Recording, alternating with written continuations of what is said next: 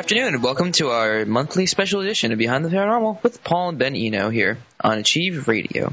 I'm Ben, and this is Return to Rendlesham 6, the sixth in our historic radio series, making the 30th anniversary year of the dramatic UFO events that took place at Rendlesham Forest and the adjacent NATO air bases in Suffolk, England in December 1980. And good afternoon, everyone. This is Paul Eno. Uh, these uh, these events forever changed the lives of the brave men who endured them, and among other things, today uh, we're going to look at the human cost of the Rendlesham events, along with other aspects of it. And so, anchoring our panel today is our good friend Stanton T. Friedman, renowned UFO researcher, author, and speaker well known as the grandfather of ufology. I hope he doesn't resent that. Uh, I wouldn't be, want to be called the grandfather of anything at this point, except your kids, yeah. if you ever have any. Also on the panel today are eyewitnesses to the incident, former U.S. Air Force personnel, uh, Colonel retired Charles Halt, and we're hoping, uh, we're having a little trouble getting in touch with Sergeant uh, retired James Penniston and former Airman First Class Leader Sergeant John Burroughs. Uh, but we um, had to say, oh, no, they're on. Okay, we're all set. And we hope to hear later on from a surprise guest, uh, Detective Constable Gary Heseltine, an expert on police UFO sightings in the UK. All right, our call-in numbers today are 888-335-7374, toll free in the U.S. and Canada. In the UK, the number is 203-318-0688. And welcome back to Behind the Paranormal, gentlemen. Okay, I guess we're all on. Um, we got a little interference here, but uh, again, we have uh, Colonel uh, Halt with us. Uh, Chuck, uh, you're with us. Oh yes. Okay, very good. Uh, John Burroughs, are you with us? Yeah, I'm here. Okay, very good, John. And Jim Penniston. I'm here too. Very good. Sound good, gentlemen. And the anchor for our panel today, Stan T. Friedman. And Stan, take it away. Well, you know, I've celebrated the 60th anniversary of Roswell, the 50th anniversary of Roswell, the 50th anniversary of the Flatwoods Monster case, and now the 30th anniversary of the uh, Rendlesham Forest case. So, uh, anniversaries seem to be a thing. Uh, incidentally, I am a great grandfather, so I don't mean mind being called the grandfather. Very good. but, um, I, I want to look at things from the larger picture of the human cost of uh, going public with uh, a UFO related experience. And uh, uh, Colonel Halt, I think you will remember we did a show together in England in 1997. I remember it very well. It was kind of ambushed, wasn't I? Well, a little bit, but not by me. oh, not by you, not at all. I appreciate your support the uh, you, if you may remember, they they took a poll of the audience afterward or toward the end of it, and it was amazing how high the percentage was of people who were UFO believers, if you want to call them that. And the point I wanted to make, because I run into this all the time, I've given 700 lectures, and after most of them, at the end, I ask, how many people here believe they've seen what I would consider to be a flying saucer? I've defined my terms earlier in the program. And the hands go up very hesitantly. I'll make a joke, you know, we didn't let the CIA in. It's okay. You can admit it. And I point and count. When I start off, the hands go up very reluctantly. Each witness thinks he's the only one. And as I move across the hall, by the time I get to the other side, the hands go up vigorously, like, oh, I'm not the only one. It's okay typically, it's 10% of the people in my audiences. This is all kinds of places, uh, all over the world kind of thing. And then I ask, how many of you reported what you saw? And 90% of the hands go down.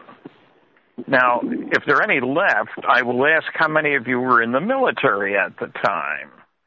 And if there's still any left, I'll say, I want to tell us about it? And you know I've sort of trapped the person uh, unexpectedly on his part. He's being honest. He's you know he's heard me lecture. What the heck? I had one guy say they took my pictures. And dead silence. And I said, Well, I don't want your name. You don't need to stand up. I'd like to hear the rest of the story. Well, everybody claps. So he knew we had a responsive audience. And uh, he told the story of flying a four-engine Air Force plane uh, out over the Pacific, plane ahead, radios back, saucer heading your way. They had gun cameras. They took pictures. They call the base to which they're going, uh, tell them because the film doesn't get handled by the crew on the plane. Many people think, you know, the pilots take the film to the drugstore. Well, they don't. They don't have access to that. And uh, they report uh, that they've got film when they land, the film gets taken, they get debriefed and told never to say anything. Now, uh, he was one of the people who spoke up. I had another guy who said, I can't. They told me not to say anything. This was in front of 1,300 people in Texas. Great line, I might add. But when I talk to people at my tables signing books and stuff, they got to tell me about their case. I mean, they know I'm not going to laugh. They know I'm going to be responsive.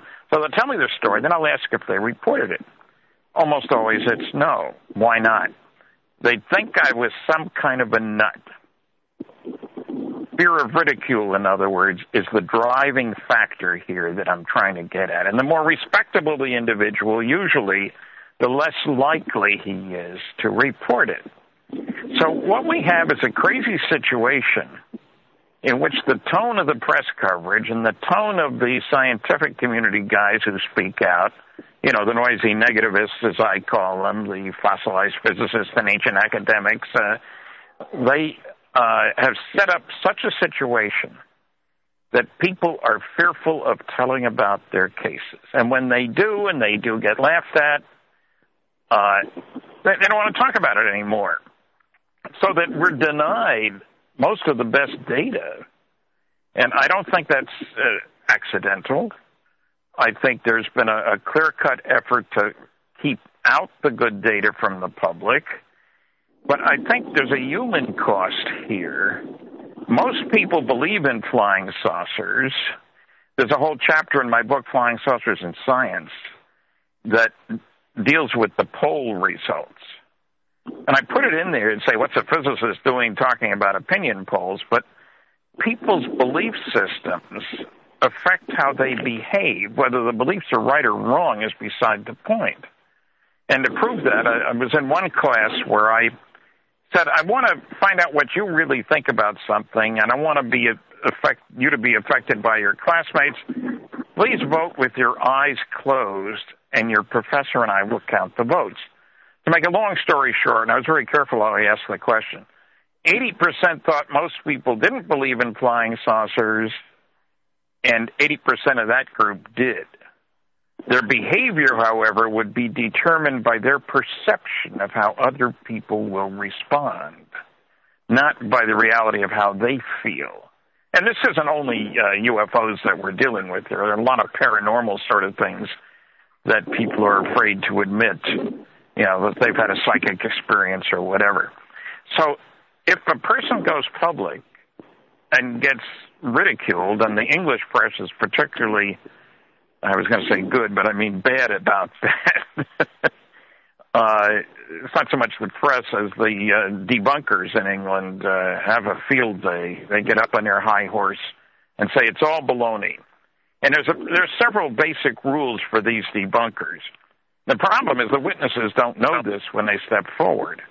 One is don't bother me with the facts. My mind's made up. Two, what the public doesn't know, I'm not going to tell them.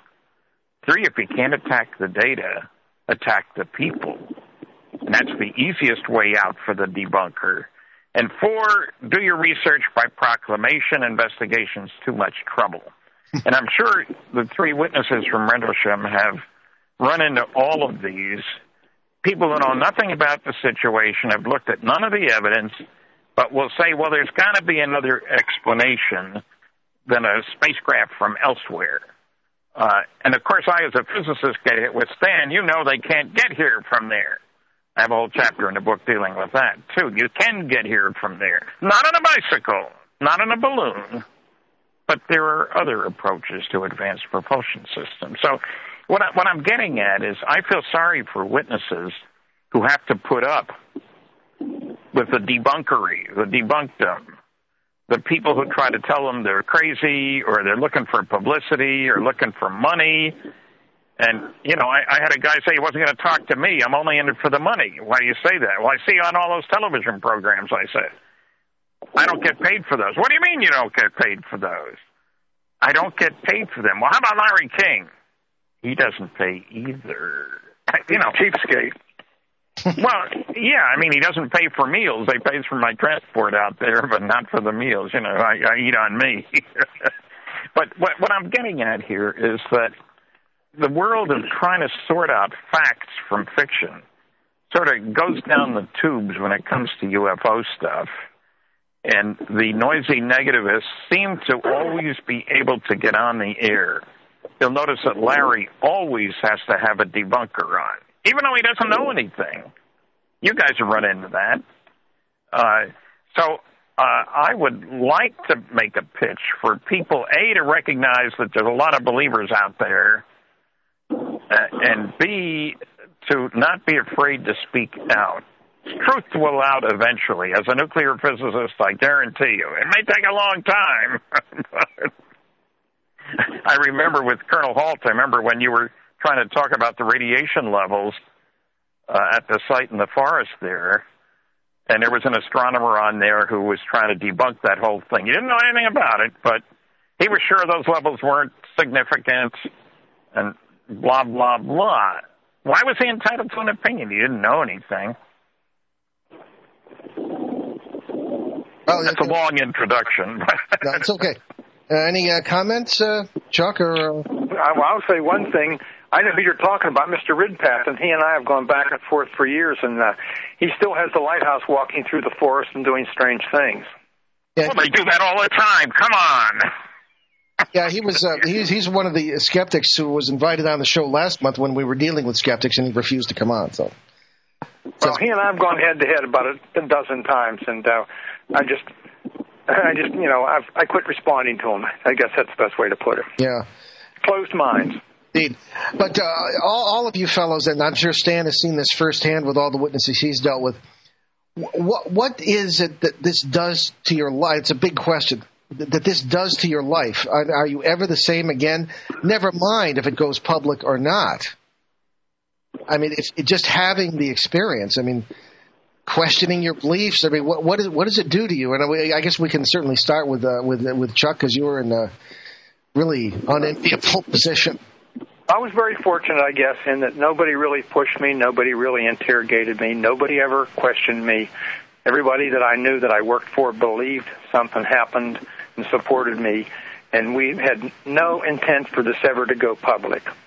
However, when it did, obviously, then that's a long story. Yeah. Well, I just got to the point where I put it on the shelf and I don't deal with it. But I can tell you, some of the others that were a little closer that may have had a more intense, that's the best way to put it, experience, they have some problems dealing with it, I'm sure. Yeah. But uh, well, it also Jim and John, please jump in here too. Uh, I, I can imagine I, what the experiences I had, and admittedly they weren't UFO experiences, but you know, 40 years ago was my first, you know, paranormal investigation. You know, it, it, everything, and I was in the seminary at the time. Everything I had been had brought up to believe was questioned because nothing that I was seeing matched anything I had been taught. Um, I, I think we're all really very comfortable in our skepticism. I think at times skepticism can be a sort of escape from the idea that we are not in control of the world. And I think that, that uh, how did how did it hit you when you had that experience or those experiences in Rendlesham Forest, especially uh, Jim and John, who were so close to this object? I mean, what what, uh, what did it do to you? Uh, Jim, well, I'll call on you first. I don't okay. know if you're. Okay. Well, uh, I, I agree with uh, with Colonel Halt on it. Uh, you know, we never had no problems with anybody on uh, in our command section or anything like that, uh, questioning what we're you know what was going on. Uh, everybody was supportive. They sent us off for a reason. Uh, we never had no ridicule that way. And like like the colonel says, you know, we're gonna, you know, it's supposed to be uh, our names or incident would never come to light. It wasn't supposed to, and uh, of course that that is a long story. Yeah. Uh, but it is out there, and uh, you know, uh, just to let you know, 95% of uh, those so-called UFOs are explainable, and about 99% of people misidentify stuff. Uh, this is not the situation. The debunkers, they must want to, you know, include us in that 95% of explainable phenomena, which this is clearly not. Uh, it falls in that 5% of unexplainable. I mean, You know, and then the other thing is they try to group the the incident together. Uh, there, there's two separate uh, sightings, two separate nights, um, uh, within you know 72 hours of each other, uh, and they, they all have their own unique things that are happening, and some similar. Uh, but uh, as far as uh, uh, you know, base support, uh, there was never a question with that uh, at the time. Uh, it uh, we did have some conflicting orders and some things that were happening that way, but it's just part of the investigative process, and it seemed normal at the time. Um, what do you think, John? In this, I mean, uh, that's that's where I'm coming from from the initial incident. John? Uh, John, are you with us? Doggone it. Oh dear. Oh, okay, yeah. uh, Did you did you get the question? Uh, I don't know if we're having any trouble with John here or, or not. John? Oh, we lost him. Okay, the studio's going to try and get him back. You know, up to our old tricks again here. Okay, well, Stan, I didn't mean to step on your lines here, but I just, uh, I don't know. I just, it, it seems to me that, um, you know, if if I were a member of the unit, and I have been a member of a unit, you you kind of have a certain view of the world. You have a certain view of your duties. Maybe, maybe you go to church or synagogue every week, and you encounter something like this that is totally beyond your experience. It, it would not leave me the same. Of course it does. I mean, Well- but you got Yeah. to keep in mind that this is not, uh, you know, for us, it never was about like UFOs with ETs and stuff like that. This Yeah. is a craft of unknown origin. We couldn't we couldn't identify it. Uh, Mhm. So you know that was different, and we knew it was high tech. Uh, and we know we've seen something probably that uh, no one else has ever seen before, and we experienced something that no one else has experienced before. Mhm. Uh, and we just did what we had to do out there at the time, uh, and we reported back like we were supposed to. And uh, yeah, I mean, here we are, 30 years later, still talking about this incident. I mean, yes, there's there's there's definitely it's a life changing event. yeah. You know, uh, airplane crews, uh, commercial aircraft crews, and military airplane crews. Uh, every indication I get from people involved in those is that there is no problem with the other people in the crew, or even when they go back, uh, because they're taken at face value. They people know each other. There, there's no point in lying. It's hard to imagine in a field situation like that that guys are going to make up stories that might put people at risk if you took action on them and stuff like that. So that's not the problem so much as the outside world. Uh, and when the noisy negativists want to jump in the act, there seems to be a fear, an enormous amount of fear on the part of two groups at least. One, the debunkers, that they may be shown to have been wrong for all these years. And the other I've found is some people with a strong religious bent. I sat next to a minister on a plane flight uh, a few, well, two months ago, and got into this subject a bit, and it was clear his world would be totally upset if it turned out that there was anybody else out there, and no less coming here, just being out there. Uh, he told me the Bible was the oldest book. There's nothing in there about uh, these things, and uh, this is the world of demonology. Uh, demons out there. There- there- There's no beings. There's no intelligence. There's no, you know, you you can't get here from there. Governments can't keep secrets, and he's not going to change his belief system. Yeah. I did refer to the book Flying Saucers in the Bible by Dr. Barry Downing, but uh, he really wasn't interested. No, no, I know the species very well, as you can imagine. Uh, John is back with us, and John, we were we were all uh, sort of batting around the question of what this did to your personal belief system, the Rendlesham experience. You know, did you have a did you have to question, you know, wh- wh- whether you believed in the ETs or not, or time travelers, or just high tech? What did this do to you as far as your own personal belief system is concerned? Well, I still can't explain it. So for me, it's not my personal belief system. It's just the fact that 30 years ago, I, I still can't tell you what happened to me, what it Yeah. was, where it came from, and why it was there. And and that's my biggest concern of what it is and wh- why it was there and what what it meant to us. And I I don't really go that deep into whether there's something else out there or not. It's just the fact what were we dealing with and what was going on. Mm-hmm. Okay, well, Chuck seems to win again. And not to step on Stan's uh, lines here, but what, what Chuck was suggesting was that there is a um, a situation with uh, uh, so there was a lot of support rather than ridicule uh, from your um, your your peers uh, and and that sort of thing. I mean, uh, ridicule being, of course, one of the great fears. So, uh, what, was that the case? You were you found uh, more support than ridicule among your colleagues.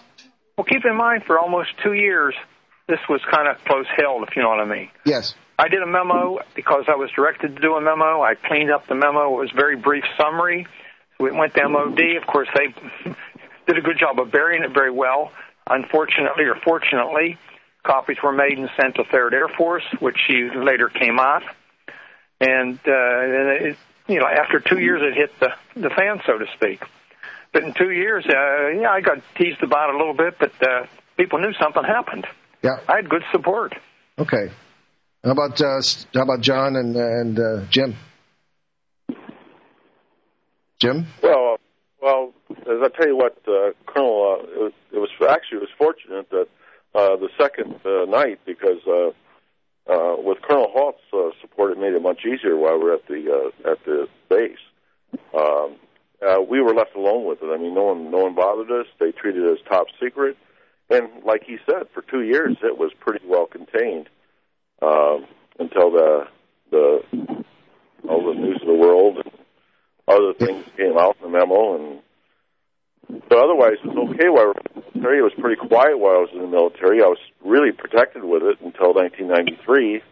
Uh, and I assumed it was classified until then, so it just wasn't discussed. I mean, we did keep in contact, uh, all of us, I mean, uh, occasionally. Um, I think I talked to the Colonel Halt when, oh, I believe he was the base commander in maybe Oklahoma or once in Korea. And we, we did stay in contact that way. And, uh, also, when he was over in Ferenz, I think I talked to him then too. Uh, so we stayed in sort of contact. We just never talked about the incident, and uh, we were protected though uh, until we got out. And you know, as far as the bunkers, could care less about them. It doesn't make any difference. They weren't out there. They didn't see what we seen, and they don't understand what we've seen. Um, uh, John and I are having a little bit of a problem with the first night, trying to understand exactly what we've seen, but um, we're doing much better with it. And um, of course, uh, uh, we were hoping that uh, when we go back out there on the 28th, that uh, maybe we'll get some total recall out of it and uh, remember things that we hadn't remembered, you know, before. Mm-hmm. Okay. All right, Stan. Uh, I'm sorry uh, for hogging the show, That's right. but uh, go ahead.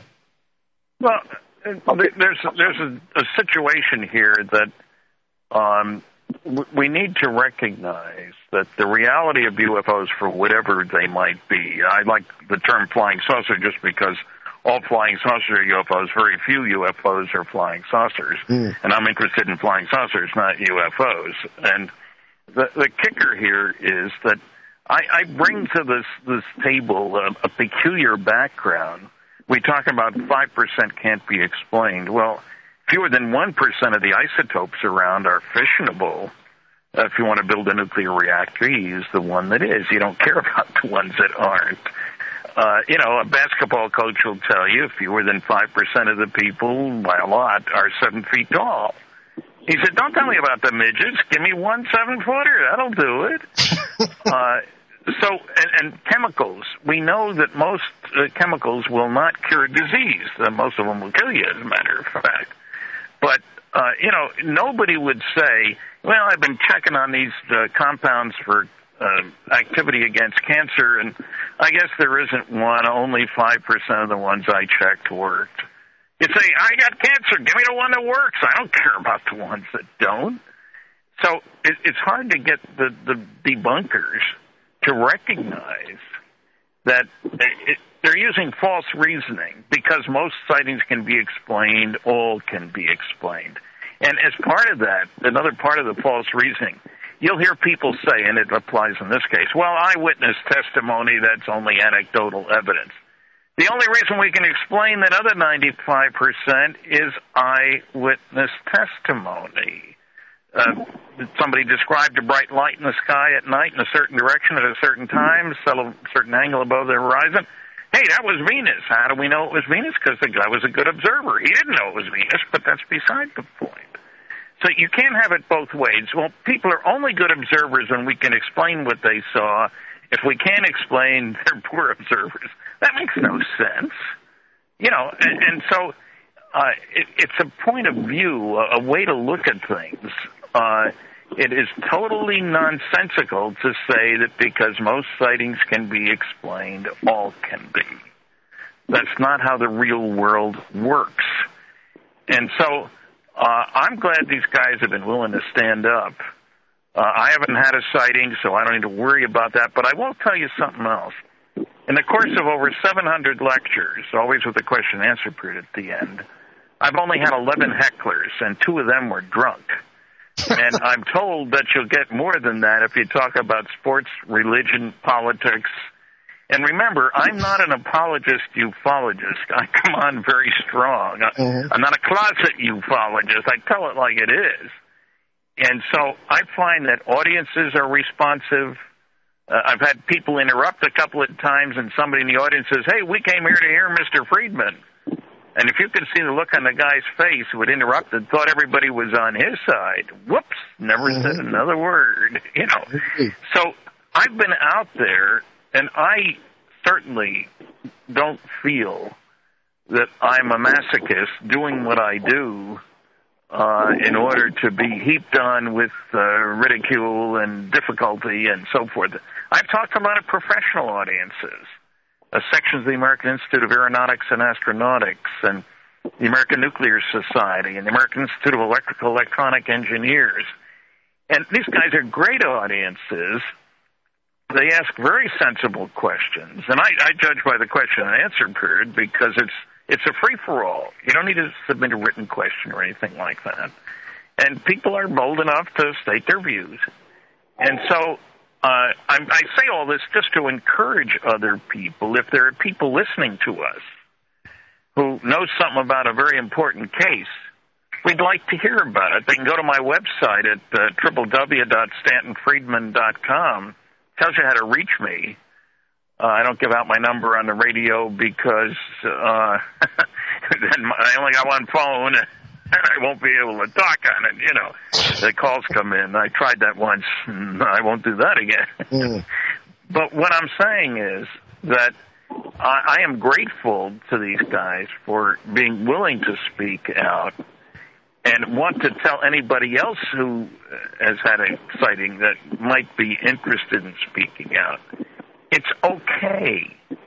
It's all right you will be responded to sensibly. The debunkers are out there, but hey, they may disagree with you about who the best baseball team is or soccer team or whatever. Who cares? Doesn't matter.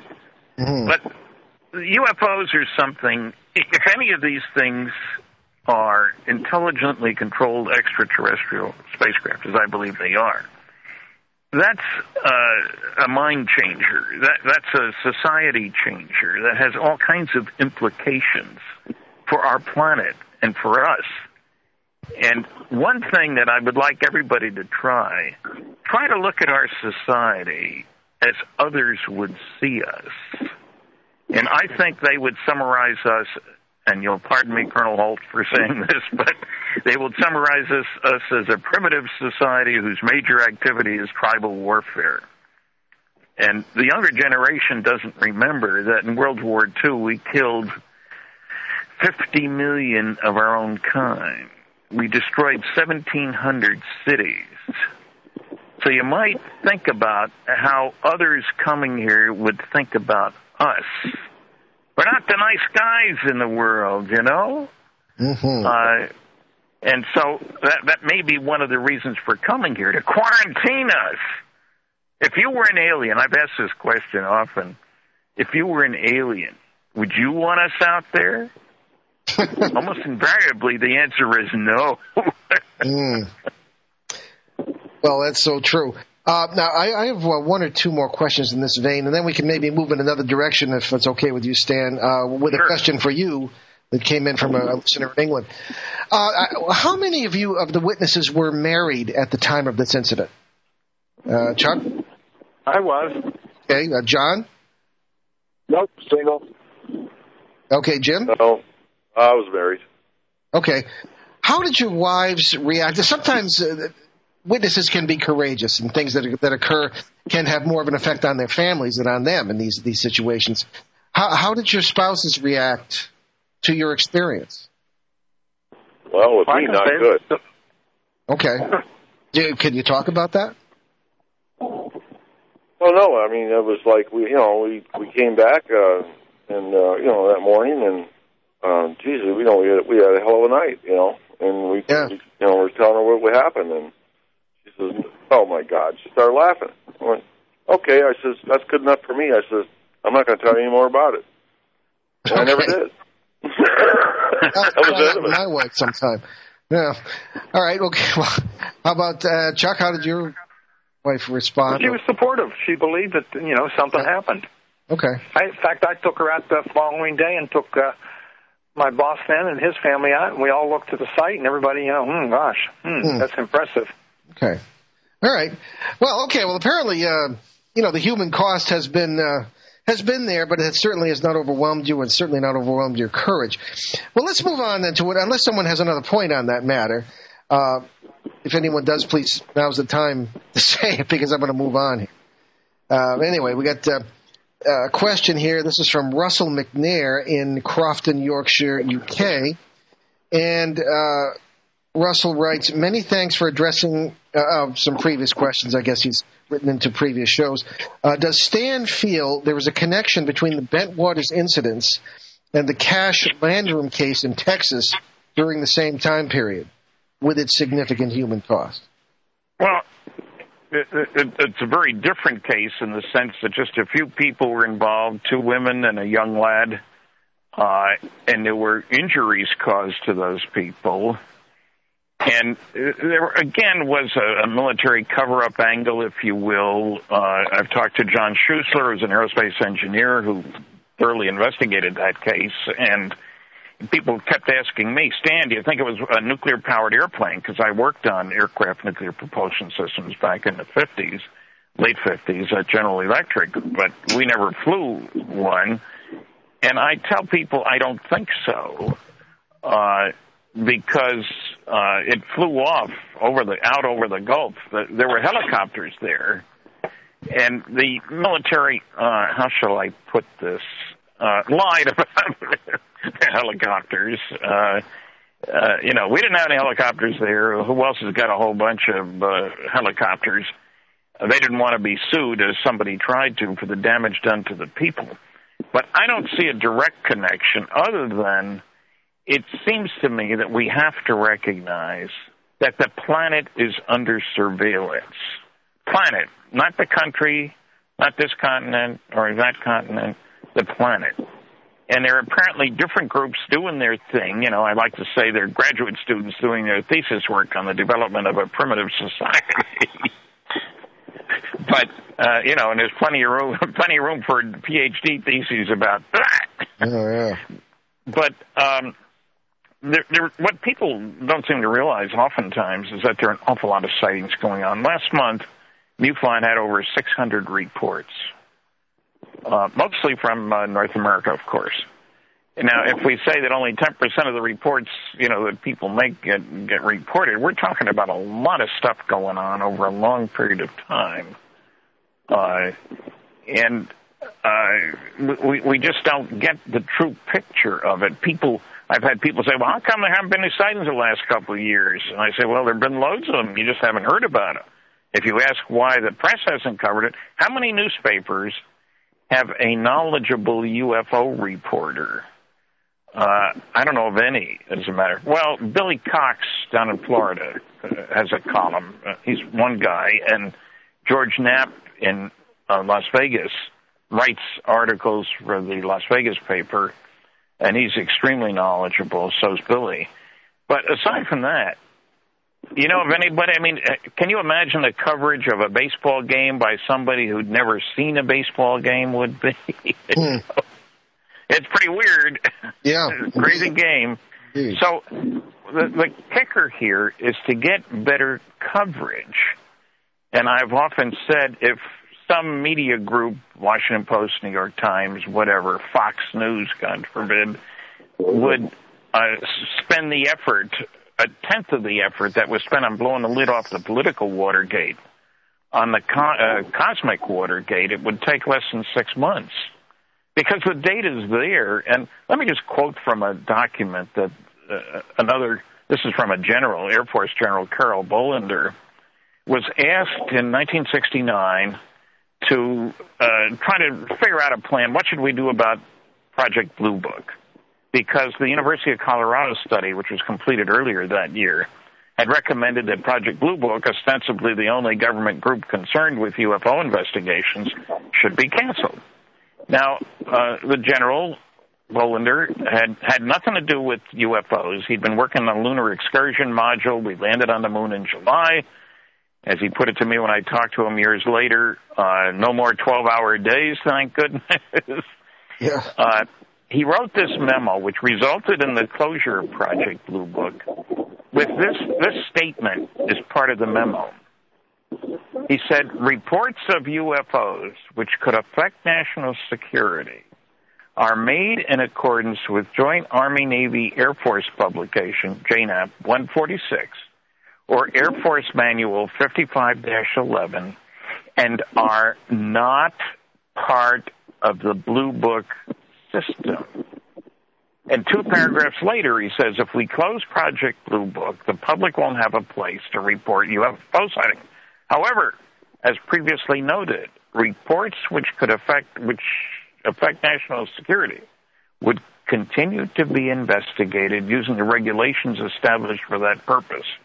Now, I located him many years later and said it sound. I told him, I said, look, it sounds like you're talking about two separate reporting systems. He said, yes. And the example I, I've used to people, if a saucer goes down the runway at a strategic air command base where nuclear weapons are stored, that's a national security problem. If the group of us were to go outside and watch a UFO fly over, big deal. Happens all the time, all over the place. That's not a national security problem.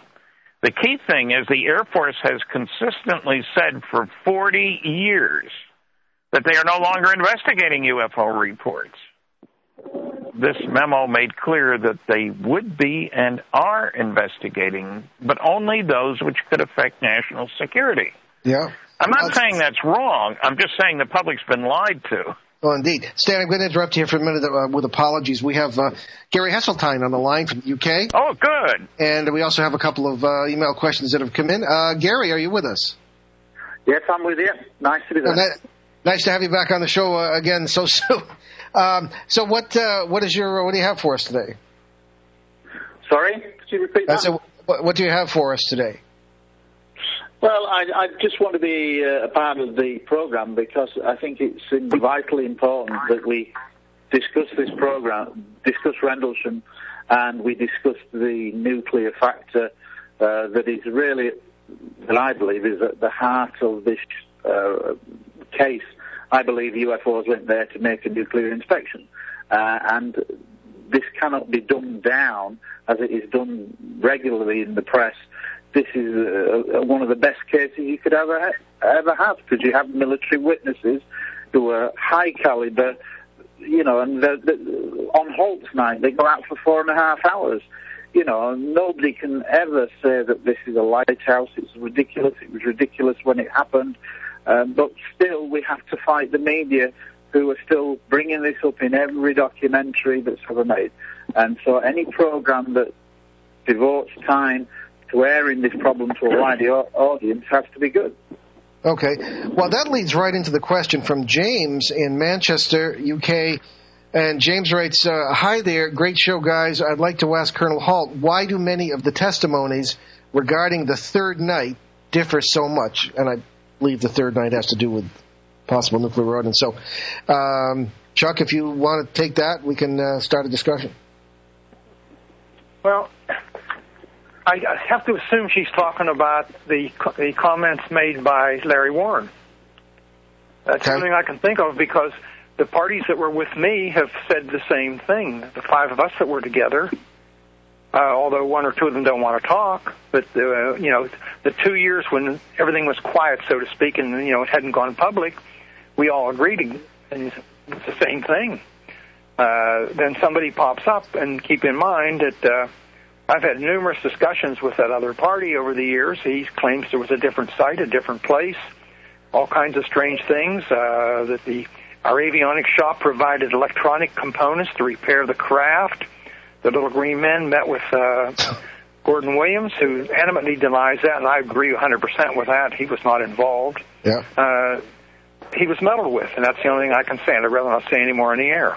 Okay. All right. Well, there we are. Okay. Well, James, I don't know if that answers your question, but there we are. Uh, another question, and because any, anyone else like to uh, comment on the uh, on that question? Uh, you know, did you have your own points of view on why the third night's uh, renditions seem to to disagree or, or to vary? I, uh, I'd like to say something, if I may. Certainly. Um, Gary Heseltine. For, for, for me, um, Larry Warren is, is, is held up as someone whose account doesn't fit with other people, but there are other airmen who supported him.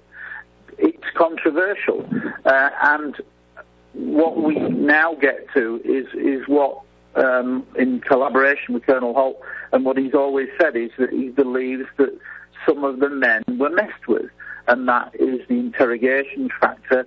And uh, uh, in my collaboration with him over the last three years, it's clear to me, and from reading all the material, that this is a classic disinformation exercise to try to spoil the activities of the first, uh, well, Penniston and Burroughs night and Halt and his team out. It's something that needed to be done to reduce the impact factor of those quality sighting reports from impeccable sources.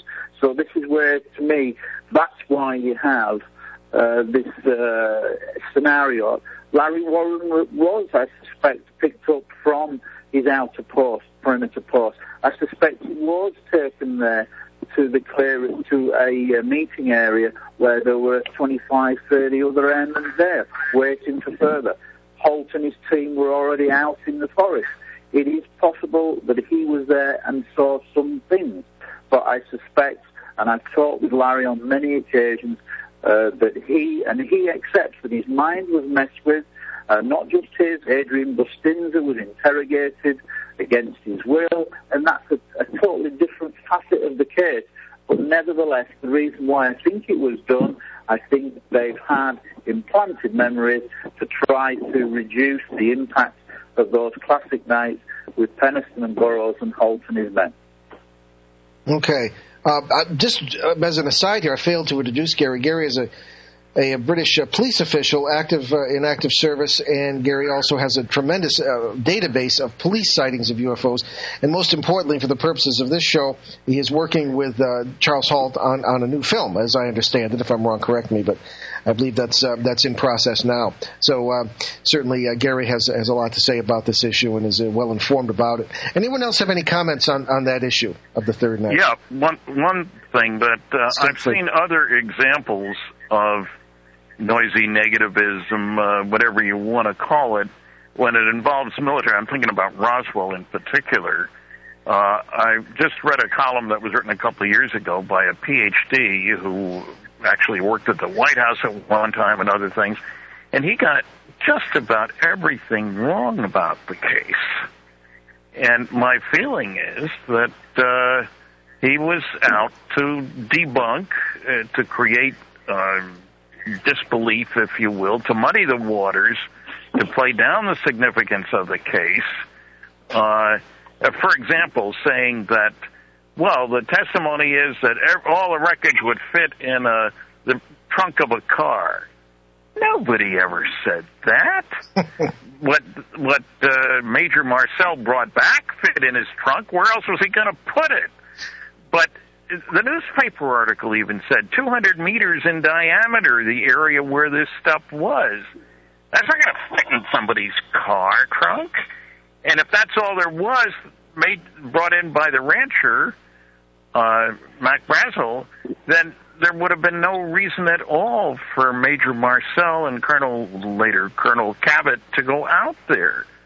So where's this guy get off saying that? Also, in trying to identify it with the mogul balloon, anybody who studies mogul balloons knows that the balloons at that time were straight, normal, standard neoprene balloons. Uh, and they had 20 to 25 of them.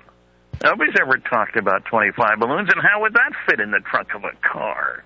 You know, with all the other junk that went with them. So, why would a guy make a real effort to debunk a case like that? Uh, I mean, he did have a government connection and so forth, and uh, you know, so I, I'm not a psychiatrist. I won't try to delve into personal uh, intentions, but uh, th- there's no question that there have been other cases where there are attacks on military-related cases by people apparently for the sole purpose of dumbing them down, making them sound stupid, making them sound like there was nothing special here, uh, you know.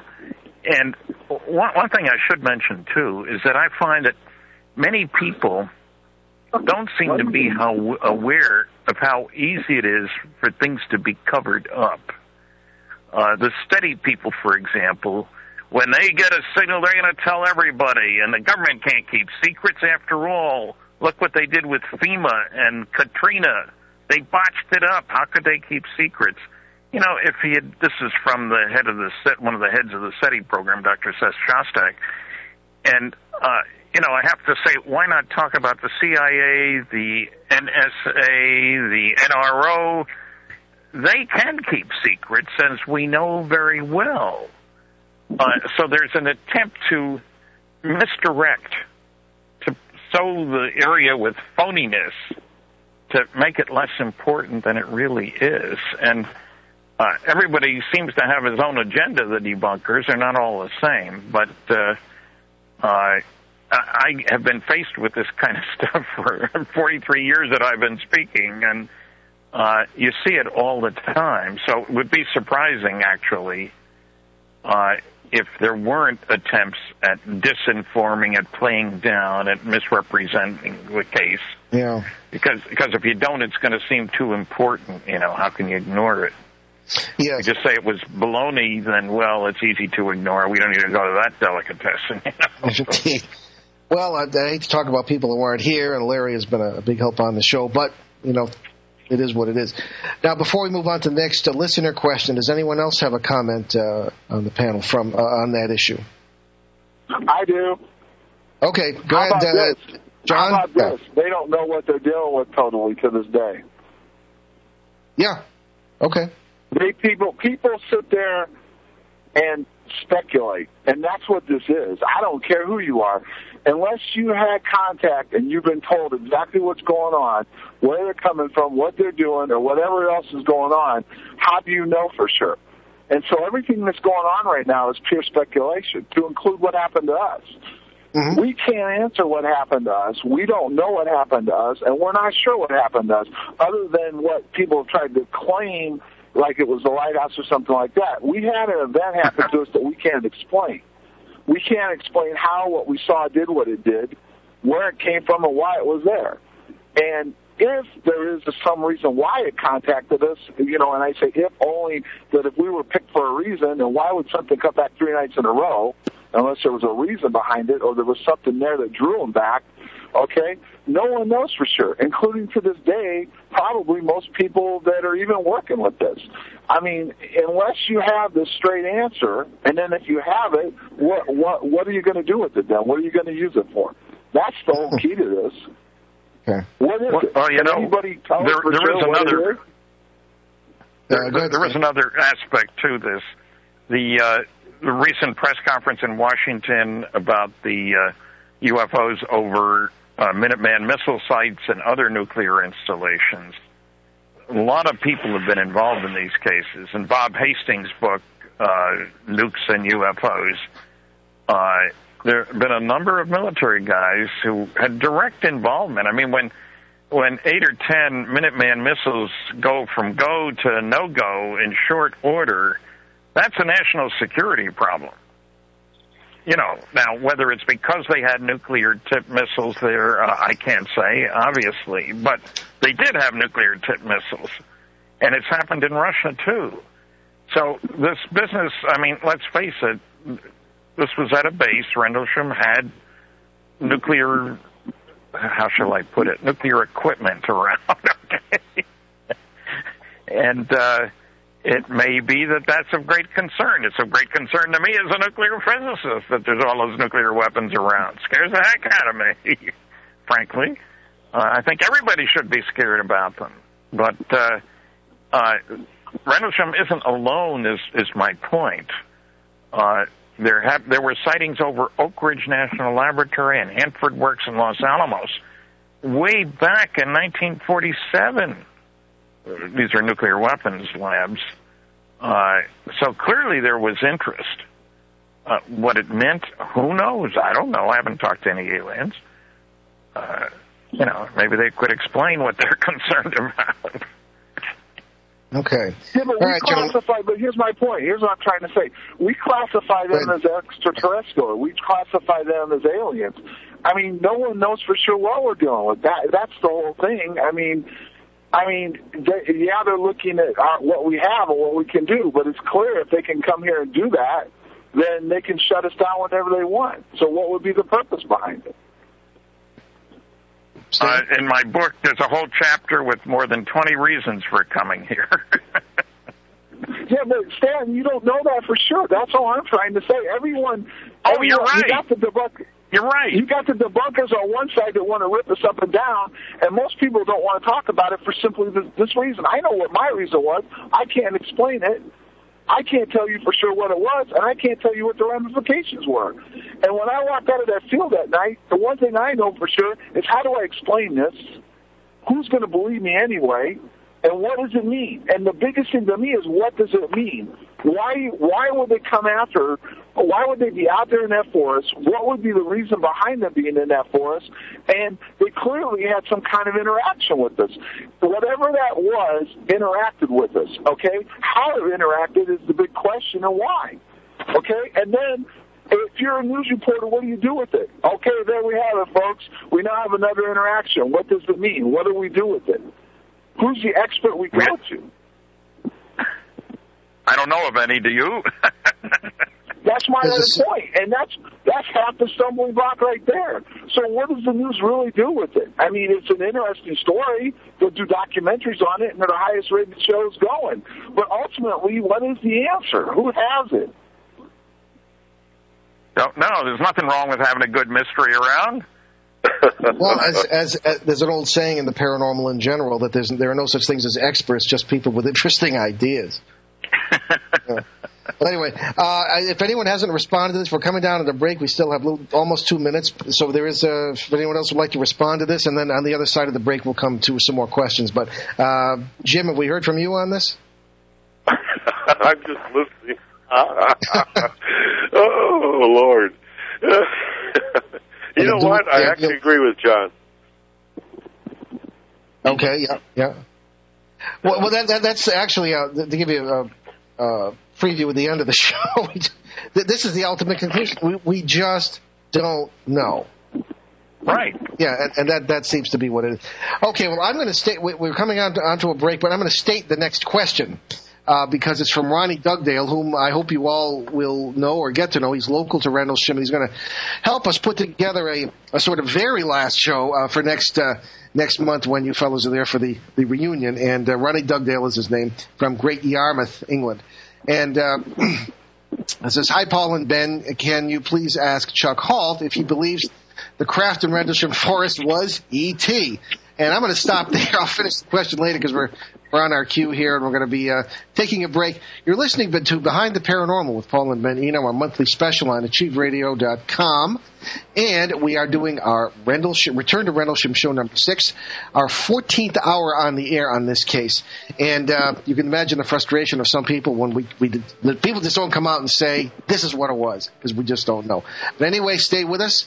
Our second hour is coming up, and we're, uh, we have our, our good friends uh, Stan Friedman hosting our, our anchoring our panel uh, with uh, Chuck Halt, Jim Penniston, John Burroughs, and our good friend Gary Heseltine as well. So stay with us. We'll be right back.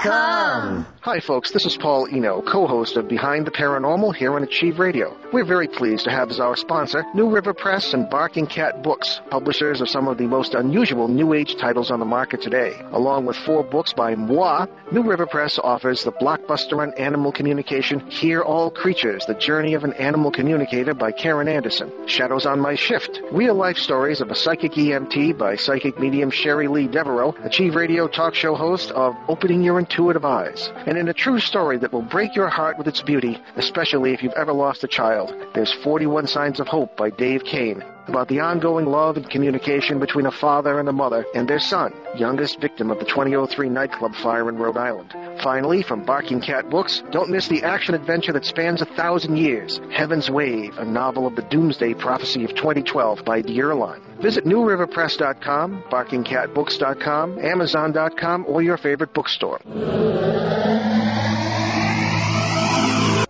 Hi, this is Dennis Jackson from Messages from Beyond.